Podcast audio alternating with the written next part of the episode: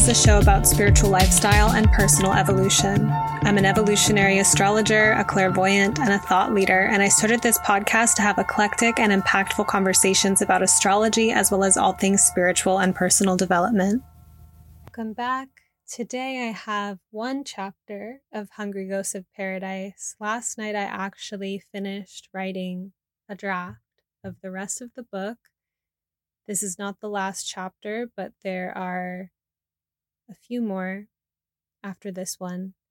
But it's all written out, and now I just have to edit it. And it's a big feeling. So, so grateful for your listenership and for you being with me along this process. And I will leave you to our current chapter here, chapter 34, with the usual Reminder that this is a story for adults. Please listen responsibly. And the entire audio novella has that. Um, and if you are just tuning in now, go back to the beginning of the book, um, many episodes back, and I'll leave you to chapter 34 now.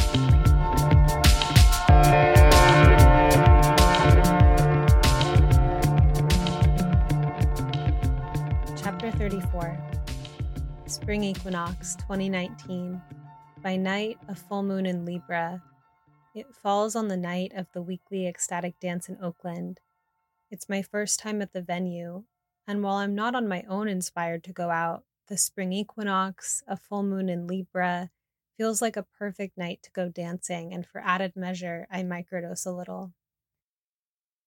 The woman working the ticket booth insists I've been there before. Up a winding staircase, the main dance floor. Dark, full of bodies moving like water, contact improv, Bay Area sensuality, a projector screen behind the DJ with oceanic light patterns. Another staircase leads to a loft space, padded for stretching, and a tea bar. To the back, a tarot reader has a booth set up. I notice her immediately, but she's occupied with a client. I sit down at the tea bar, half moon shaped. The server gives me a small porcelain cup, a full moon basin, pours me an herbal earthy blend. I'm quiet, drinking, watching the server pour tea, water filling cups, takes my vision to one of the men a few people down from me, lifting the tea up to his visage, which is the exact likeness of Aiden. I stare, he catches me a few times, disgruntled seeming. Ideally, in my vanity, I would like someone who catches me staring at them in the night as we're all dressed up to seem curious, playful. But his uncanny similarity to Aiden is too striking for me to care about his lukewarm to irritated reception to my staring. How could this be? It's been three years now and I've been haunted, a specter that follows me every single day in my attempt for my current life to surpass my old one. Sure, I've made new friends, have a new community, got a degree, have an entirely new environment. But sex is challenging. Despite my highest vision for an erotically abundant life, it's hard to meet anyone and the times where I have pursued even casual sex with the hopes that it could be enjoyable, I've most often stopped the other person midway and left or asked them to leave because not only am I not enjoying myself, but I'm flooded. Their touch irritates me. I don't feel attuned to. I feel overwhelmed with the whiplash of my highest hopes for an enjoyable night a night that might save me from the past being the best I could ever have, slapped back in my face as a kind of failure. Again, unsatisfied hunger. Again, a reminder of loss I can't comprehend. I'm not sure what I'm doing, how I'm part of the problem. And while I'm certain that I'm off here, that I can't find my way out of it. It just seems like all of these men are clumsy and absolutely unskillful. Like, what the actual fuck? What is wrong with the world? According to vague teachings, the only ones that I can find, though I haven't found the knowledge I'm seeking, it appears this is my problem. Some disconnection I have to myself, but I can't figure it out or reverse my fortune, untangle this knot. And it all fills me with a scathing frustration I can hardly stand to be with. I understand intellectually women are supposed to ask for what they want and not expect men to read their minds. But Aiden did literally read my mind. I never had to ask for anything or adjust him. I go through cycles of frustration to opening up my mind to the possibility that I could find someone, to giving it a chance and being disappointed, enraged, getting jaded, then getting hopeful and repeating the cycle all over again. It's painful, and while I search for solutions, 2019, three years after Aiden, I haven't managed to unknot this one. I'm frustrated and embarrassed that this is where I'm at how many strategies I've employed to try to release Aiden, to get over him, and yet nothing has worked.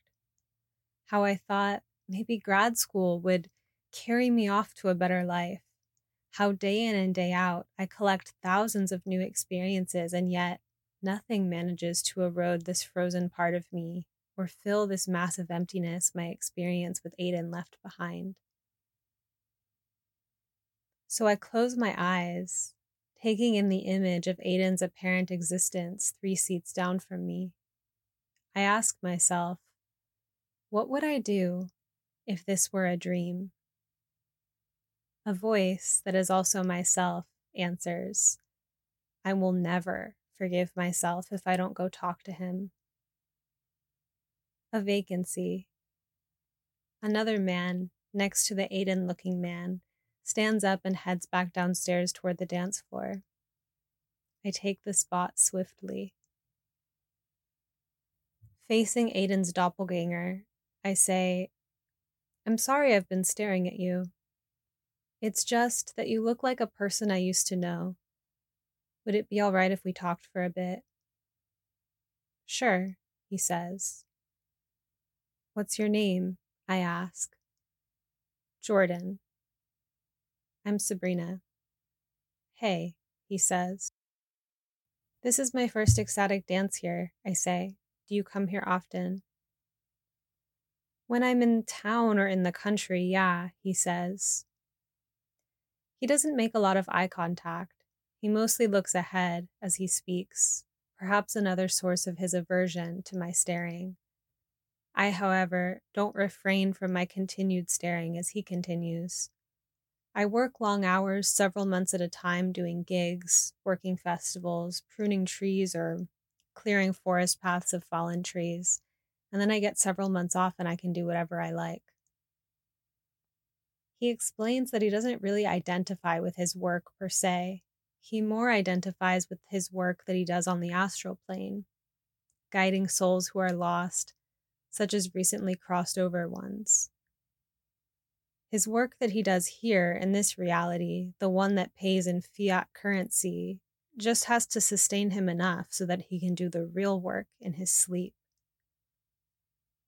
The person you remind me of was a big astral plane person, and he went to ecstatic dance most weeks, too. Hmm, Jordan says. Would you mind telling me your sign? I asked Jordan.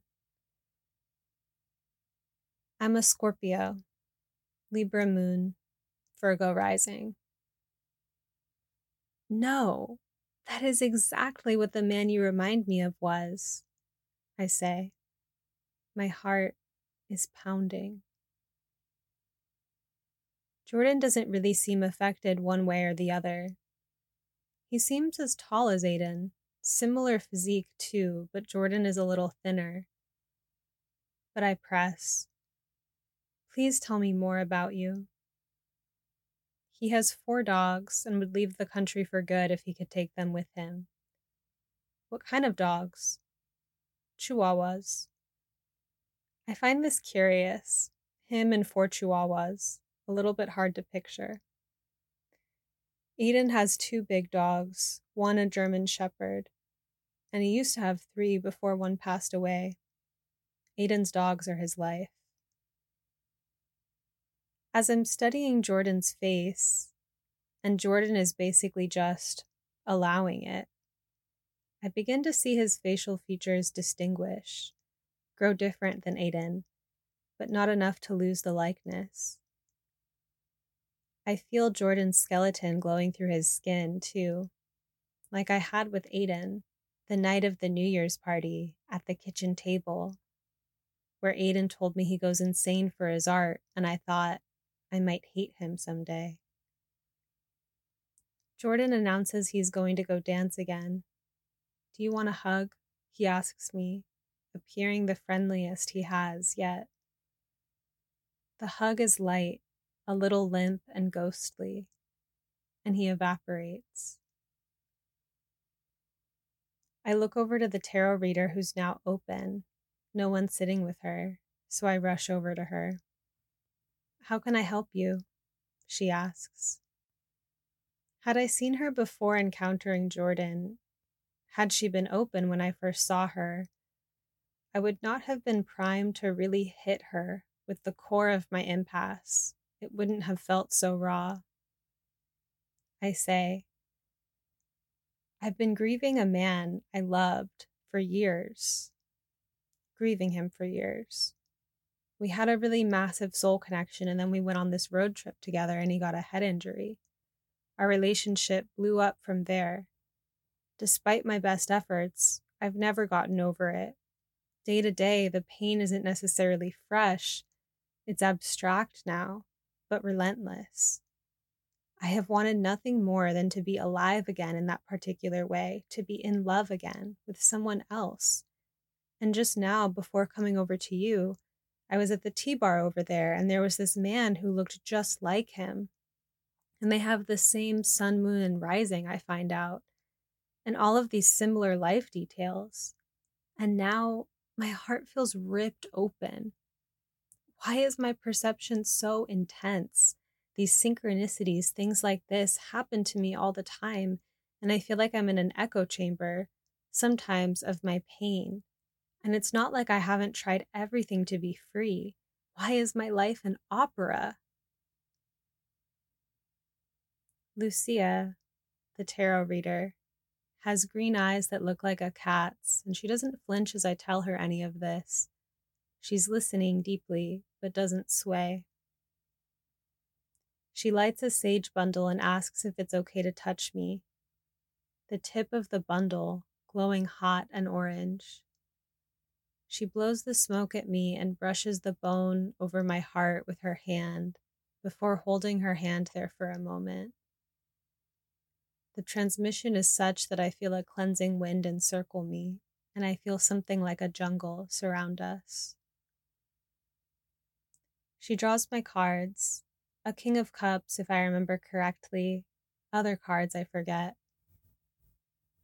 You're really fucking generous, she tells me. You serve your community all day, every day. You don't even hold back. You source wisdom from your life that you share abundantly. It's extraordinary how much you give. And this event, this tragedy, you've been thinking of it in a way that doesn't help you, asking, why did this happen to me? Instead of, how did this happen for me? How was this an immaculate setup? How was this medicine? How has everything conspired to gift and bless me? I get chills as she speaks. You've analyzed the situation as though something has gone wrong, and you've locked yourself out of your own power, your kingdom, as it were, in the process. You have the power, the sight, the guidance to alchemize this and see this one through if you remember this generosity that you are and the immense resource that you actually have for this.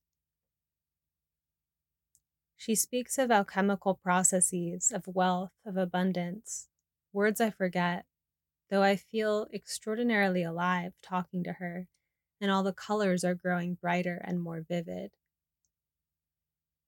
in the very places I approached her, ripped open by meeting Jordan. I am electrified with the benevolent severity and presence she meets me with. She processes my turmoil, unknots it, and hands it back to me like a gift. I end up working with her for several years. She coaches me, teaches me thought work and EFT tapping, teaches me how to radically clear trauma from my body. As though I meet plant medicine in the form of a person, she shows me how to purge and clear entire threads of my consciousness, clear the charge of traumatic events. Aiden and the aftermath of Aiden leads me to Jordan, and Jordan leads me to Lucia, raw, on this fateful night, divinely orchestrated, universe concierge of synchronicity and healing. Lucia guides me through an internal thicket, and I get more and more of my life force back, freed up from the profound entanglements and knots that have had me on my knees. I can see I'm on the path, even though it's not the one I imagined for myself, at least not yet. I just want the dream, the partnership, the magical life, the tantric paradise. But I surrender to having ample resource and necessity to face my trauma, my inner demons, the structure of my consciousness first. Sprinkle in some play and generating fun on purpose because I can. My life returns to me and returns and returns. The jungle is closing in. I'm engulfed by the night, guided by lantern.